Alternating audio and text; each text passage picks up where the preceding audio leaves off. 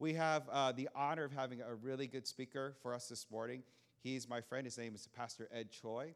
And uh, I met Ed a, a couple of years ago when he was a pastor here to the Rainier Valley.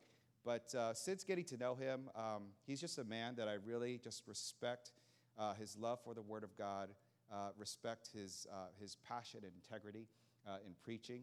Um, and he's just become a really good friend. His, his daughter, actually, uh, and um, I'm sorry, his son and my daughter actually go to the same school. They're in the same grade, so that's pretty cool. I get to hear about all the stuff that really goes on in a pastor's family. All right, that's what happens.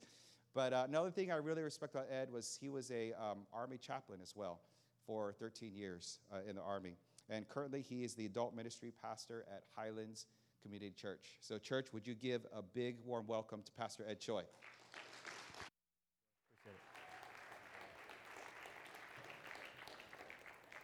Good morning, church. Could anybody tell me what's the significance of, of October 31st?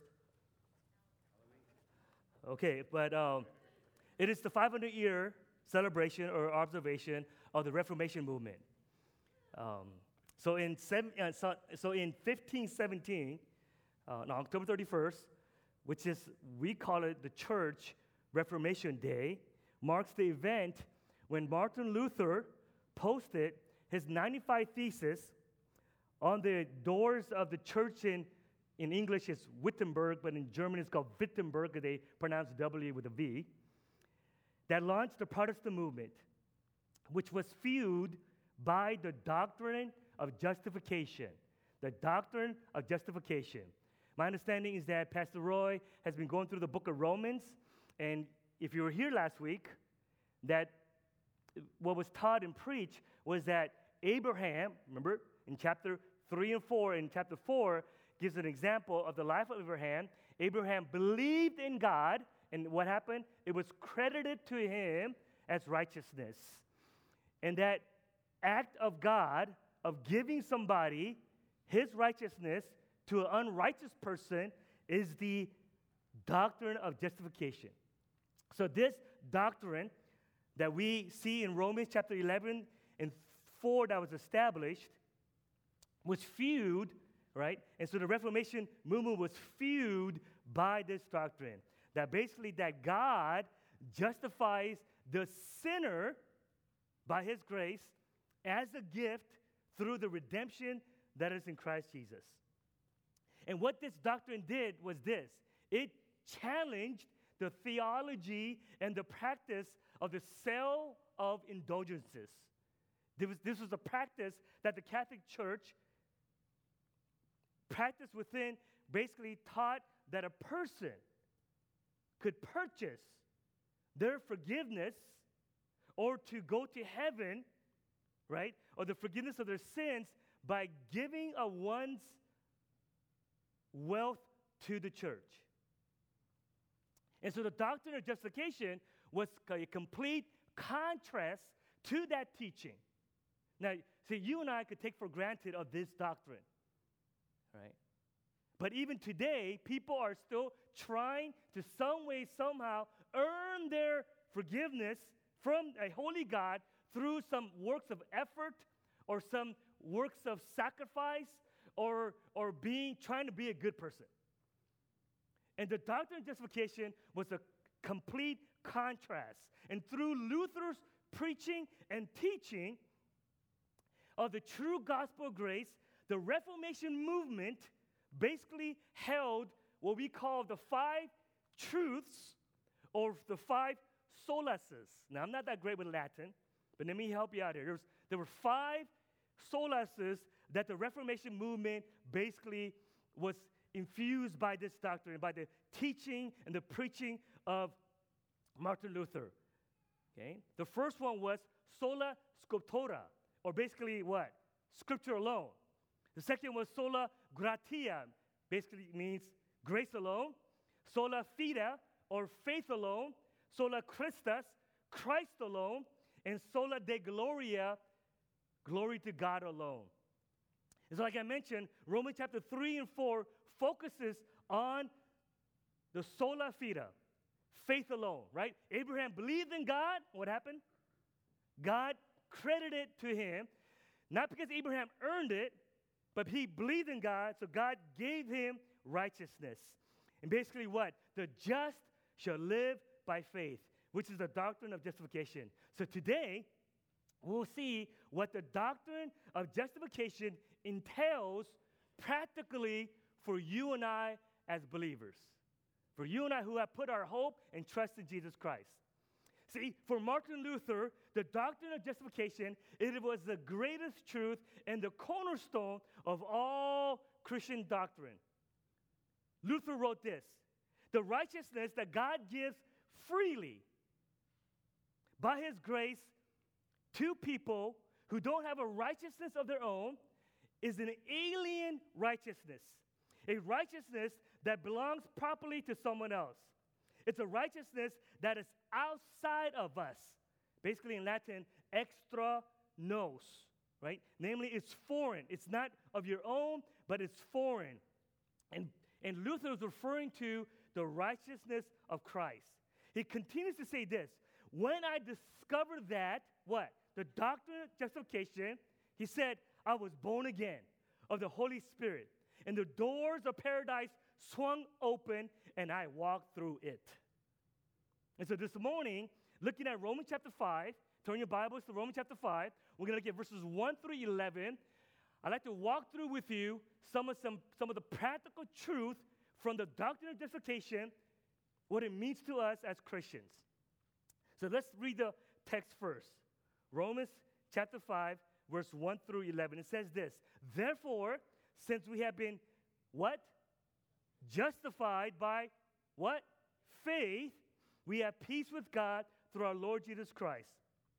Through him, we have also obtained access by faith into this grace in which we stand, and we rejoice in hope of the glory of God. Not only that, but we rejoice in our suffering, knowing that the suffering produces endurance, and endurance produces character, and character produces hope, and hope does not put us to shame because God's love has been poured into our hearts through the Holy Spirit who has been given to us.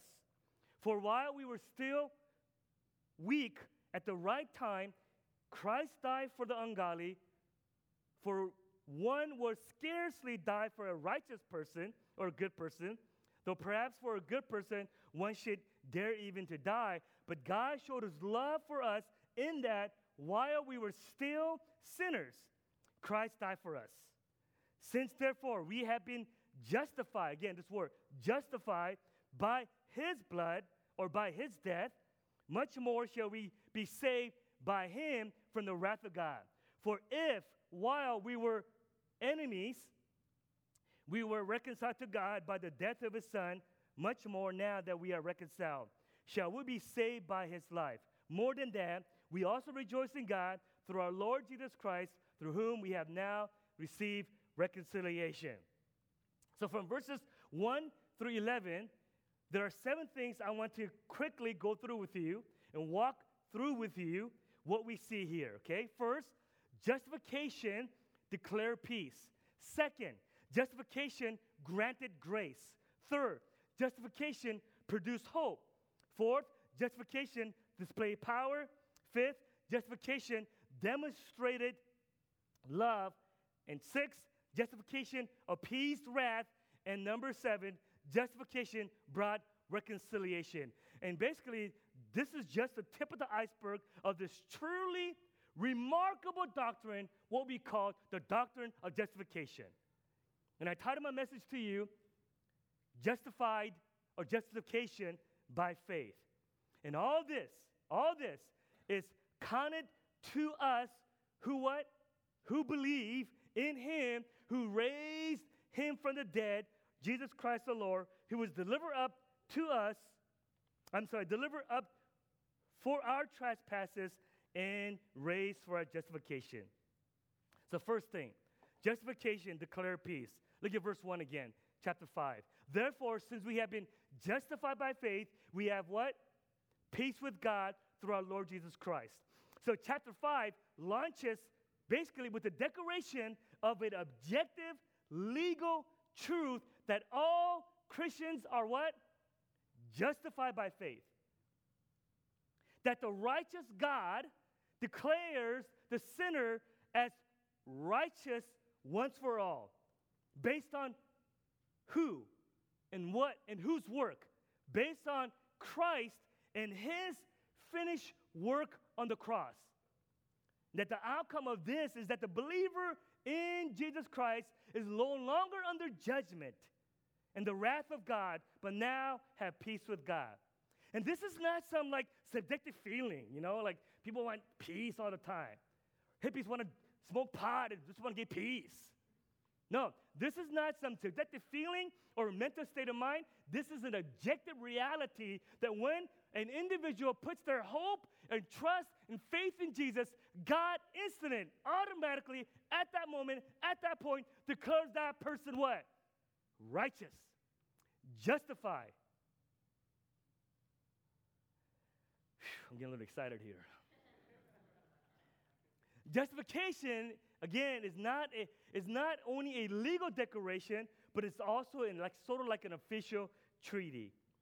It's like when two nations that have been war and then they declare peace with one another. Justification by faith says even though God and man was at war with each other, God was able to make peace with man through the death of his son, Jesus Christ, and forgives that individual of all of their horrible sins committed against a holy and absolutely, completely righteous God. So, what happened? What happened to us through justification? It declared peace for you and I. Second, justification acts as grace. Look at verse 2. Through him, we have also obtained access by faith into this grace in which we stand and we rejoice in hope of the glory of God. And because of justification, we have now what? Access by faith into this grace. Anybody have a background of Jewish background here? Uh, I'm just, just asking. If you're a Jew, this means a lot more than you and I who are Gentiles. Remember in the Old Testament, no individual could just walk into the presence of God. That's why they had this elaborate system of, of tabernacle and, and temple, and, and only the priest or the high priest could go into the holy place and then offer sacrifice of animals, of, of blood of goats and sheep, and by the, by the millions of animals that were slaughtered, representing the forgiveness of sin. And then the, the high priest, only the high priest, could walk into the most holy of a holy of all in the temple or the tabernacle. What Paul is saying as a Jew, right? He was a Jew converted by the grace of God and the power of Jesus when he met him on the road to Damascus. Man, when he understood this truth, it revolutionized his whole perspective. It revolutionized his whole paradigm. It shattered his whole view of how to access God. He realized that his faith in God gave him access to the most holy of holies. What Paul is saying here is that through justification, and because we are declared righteous now, you and I, right? No matter rich or poor, no matter educated or uneducated, whether Asian or Caucasian. Come on now. What Paul is saying that we have access to this grace. We have access to the presence of God. Hebrews says that let us come to the throne of grace in a time of need that you and I can receive what? Mercy and grace. This grace in which we stand refers to the absolutely secure position of the believer in Christ Jesus. Let me read you some stuff, just, just a few things about what we have through this grace because of justification. Ephesians chapter 1, just chapter 1 here. Paul lists a few things, just a few things. Let me read it here that believers have access in Christ. Paul says, Blessed be the God and the Father of our Lord Jesus Christ, who has blessed us in Christ with every, what? Every, what? Every, not some, every spiritual blessing in the heavenly places. Even as he chose us in him before the foundation of the world, that we should be holy and blameless before him. In love, we, he predestined us for adoption as sons through Jesus Christ, according to the purpose of his will, to the praise of his glorious grace with which he has blessed us in the beloved. Verse 7 In him we have redemption through his blood, the forgiveness of our trespasses, according to the riches of his grace, which he lavished upon us in all wisdom and insight, making known to us the mystery of his will, according to his purpose, which he set forth in Christ. As a plan for the fullness of time to unite all things in him, things in heaven and things on earth. In him we have obtained an inheritance, having been predestined according to the purpose of him who works all things according to the counsel of his will. I just list some few things with you right now. What we have access to because of justification in his grace. That we have an inheritance that's eternal. And that Paul goes on to say in Romans chapter 5, verse 2, that the hope of the glory of God refers to the guarantee promised that all those who are in Christ will be glorified and will be made perfect at the end. A hope that produces rejoicing in the present. Being justified through faith, what do we have? We have access to God's grace and every spiritual blessings in Christ. What is that saying? Is that in Christ, we have complete sufficiency because we have access to his grace through the doctrine of justification. Number three, justification produced hope. Look at Romans 5, verse 3 and 5. Not only that, but we rejoice in our sufferings, knowing that suffering produces endurance, endurance produces character, character produces hope, and hope does not put us to shame because God's love has been poured into our hearts through the Holy Spirit who has been given to us. Now, think about it. Think about the world we live in today. Today in our world, hope is a precious commodity. Everywhere you look in this world, and all the hope this world promises are fading and sinking. Whether it's the economy, whether it's our politicians, national security, our cities, our neighborhoods, our families, the entire world are in distress and suffering. Oh, by the way, Jesus even said what? Sufficient for the day is its own trouble. Jesus was not naive. He wasn't living in a bubble. He understood that the world was full of trouble. In, in John chapter 16, verse 33, Jesus said this In the world you will have what? Tribulation. You will suffer. But he says, Take heart, I have overcome the world. So rejoice in our sufferings. That's what Paul is saying, that we can rejoice in our sufferings in the midst of our affliction, in the midst of our pain, our loss, loss, our struggles, because ultimately, God in His sovereignty, God in His power, is able to use our sufferings to produce endurance and produce character, and character produce hope. Let me tell you something. This might this will shock you. God is not concerned about your happiness. Oh my goodness right? The whole Constitution is about the pursuit of happiness, of life, liberty, and pursuit of happiness. This whole American dream, this whole system is about seeking happiness. Listen, church, God is not predominantly concerned about your happiness, He's more concerned about your holiness. That's why God uses suffering and pain and hardship to produce in us character and holiness in our lives. Let me tell you something. If you live a life, a philosophy of want to be happy, you'll be the saddest person in the world. Because there's no happiness in this world, only in Christ, in the life after. And isn't it true that when we go through difficult and painful things in our life, we realize how insufficient we are and we see how sufficient He is? You see, God is more, again, concerned about our character and our holiness and to create in us to be more like Jesus Christ. That's why Paul goes on to say, hope does not put us to shame because God's love has been poured out, poured into our hearts through the Holy Spirit who has been given to us. And so, church, you and I, we have no reason for shame or fear on the day of judgment because we know we belong to God and we have received His love through the Holy Spirit, and that it's through faith in Christ we are justified, which produces what? Hope. All right, I gotta, I gotta move on here. I heard that I had to cut my message today because we got a lot of things going on today. The fourth thing, justification display power. Look at verse 6 of Romans 5. For while we were still weak, at the right time, Christ died for the ungodly. Here, the word weak conveys the, the ideal basically, it's not physical weakness, but a lack of moral strength or the spiritual ability to save oneself. Paul's saying, because of sin, right, which shattered the image of God in us and stained it, all of us, it is impossible for all of us to save ourselves.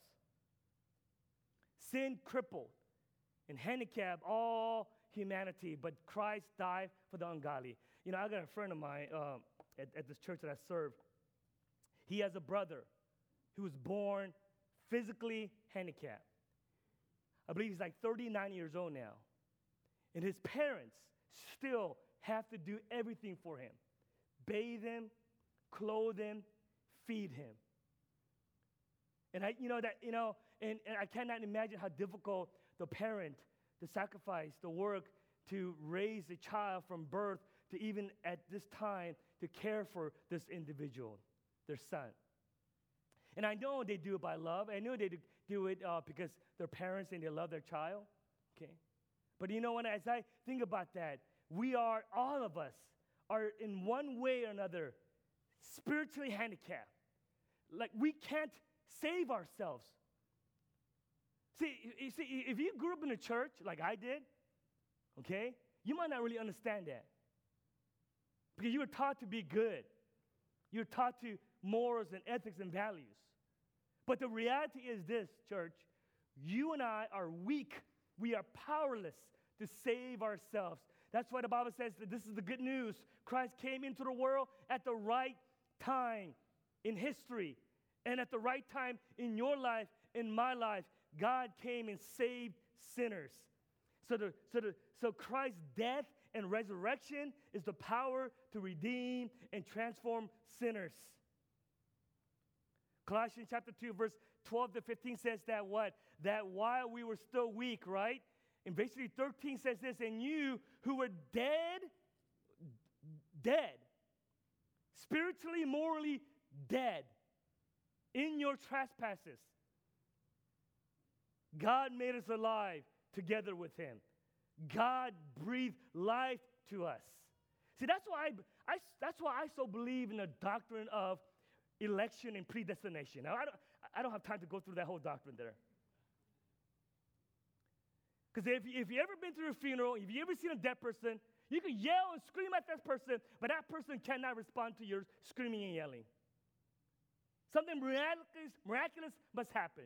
And so spiritually, we cannot wake ourselves up ourselves by being morally good or by being a nice person or, or, or some behavioral modification or trying to do it by it takes the sovereign work and the grace of God while we were weak in our sin that God intervenes into our lives. God speaks truth in our lives, and then we are able to see Christ as who He is, and thus we become born again. See, that, that's, that's hard to receive. Right, I'm, I'm, right now, some of you right now say, ah, I am not that bad. I'm a pretty good person.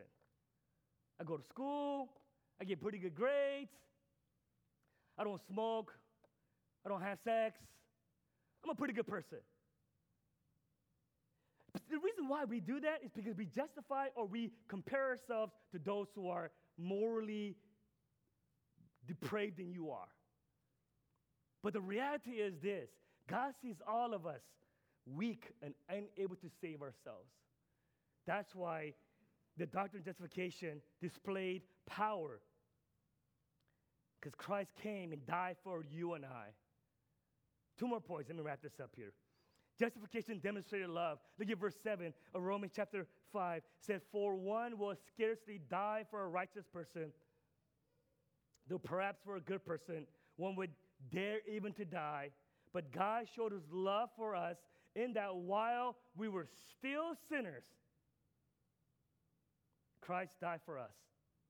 See that? It doesn't say that Christ died for us because we were good. It doesn't say that we got our lives straightened out and so Christ died for us. But it says, while we were still sinners, Christ died for us. So here in verses 7 and 8 of Romans chapter 5, Paul grounds the subjective experience of God's love to the objective work of Christ on the cross. And he says occasionally a person might, right, sacrifice themselves for a good person, a righteous person. You know, as Pastor Roy mentioned, that I, I served in the army as a chaplain. And uh, I was deployed twice to Iraq and once to Afghanistan. And I've seen some phenomenal things what soldiers do.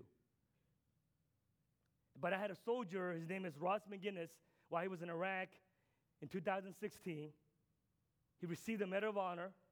Medal of Honor, for those who don't know, is the, is the highest military award awarded for a person who commit acts of valor above and beyond the call of duty. He threw himself in a grenade to save four of the soldiers who were in the Humvee.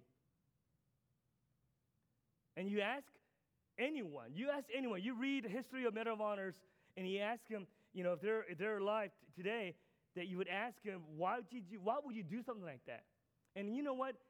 99.9% of the time, they say, because my love for my fellow brothers or sisters in arms. Okay. But see, here in verses 7 and 8, Paul is stating something truly remarkable that God's love is entirely different than human love. Why? For Christ did not die for the righteous or the lovable, but for the ungodly, the unrighteous, actually the unlovable. Now, Pastor, I don't know if Pastor Roy would tell you this or not, okay? As pastors, we are called to love everyone, but we don't like everyone. You, you see the difference? See, we think liking somebody is loving somebody. That's the world standard of love. The biblical view, the biblical standard of love is li- loving somebody even if they're not likable. And Christ loved us. Not because there was something lovable about ourselves or likable about ourselves or we were some special or so or, or because you're a snowflake. But he loved us because, because God is love. It was God's love that motivated his son to die for us and his justification that demonstrated the love of God.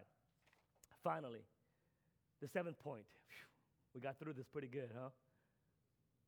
Verse 9 Since therefore we have now been justified by his blood, much more shall we be saved by him from the wrath of God. Christians are now justified by virtue of what? Not of not who you are or what I am, by the virtue of Christ's blood. That his blood was shed in his death on the cross. And what did it do? It appeased the wrath of God. God's wrath and judgment was satisfied by Christ's sacrificial death on behalf of all humanity. In 1 John chapter 2, verse 2 says this He, Christ, is the propitiation for our sins, and not for our only, but also for the sins of the world. Man, Pastor, you're using some big words today. Uh, not because I'm trying to sound intelligent, because I'm not that intelligent.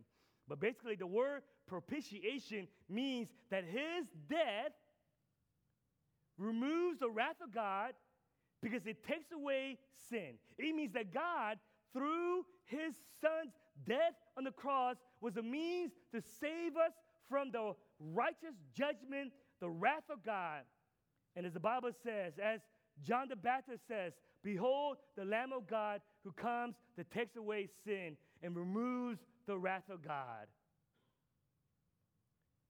Let me, let me wrap it up here, okay? Let me conclude this, okay? Going back to the Reformation movement that we, the church, celebrate on October 31st. For 500 years, the Reformation movement, and we have been part of this Reformation movement of the doctrine of justification. Martin Luther talks about the great exchange. this is what he's referring to. And what he meant when he said the, the great exchange, right? The gospel, the gospel is that great exchange. Let me explain what he's saying here, okay? Basically, the great exchange is this we exchange or trade in our unrighteousness to Christ, and Christ gives his righteousness to us, right? And Christ takes our unrighteousness and he bore the full wrath and the judgment of God on the cross. Whew. And when you put your hope and trust in the cross and owning the cross and the finished work on the cross that Christ paid, that He took your unrighteousness and put it upon Himself, right? And you trust in that, and God gives us His righteousness, you and I have been declared righteous. That is the doctrine of justification. God declares us just because of the finished work of Christ on the cross. So today I ask you if you never put your hope in that trust, in that truth, I would ask you that, that make that exchange. It's a good deal. It's a great deal that we give our unrighteousness to Him and He gives us His righteousness. And He reconciles us. As verse 10 says here, for if while we were enemies, we were reconciled to God by the death of His Son, much more now that we are reconciled, we are now brought together. We were separated. There was, there was a chasm, but because of Christ, He reconciles us, and shall we be saved by His life. More than that, we also rejoice in God through our Lord Jesus Christ, through whom we have now received reconciliation, which is the doctrine of justification. Let's pray. Father, we thank you. Thank you that we stand before you, not because of our own righteousness, but because of the righteousness of Christ. And as Martin Luther explained, that we had the wonderful privilege to exchange our unrighteousness with the righteousness of Jesus Christ. And Lord, as we prepare our hearts, as we prepare our minds, and as we search our lives before coming to the Lord's table, Lord, the bread and the wine reminds us, Lord, again, the wonderful truth that it is your blood, it is your body that was broken, that was able to declare us righteous and justify us before you. So we thank you, Lord, and we worship you. In Jesus' name we pray.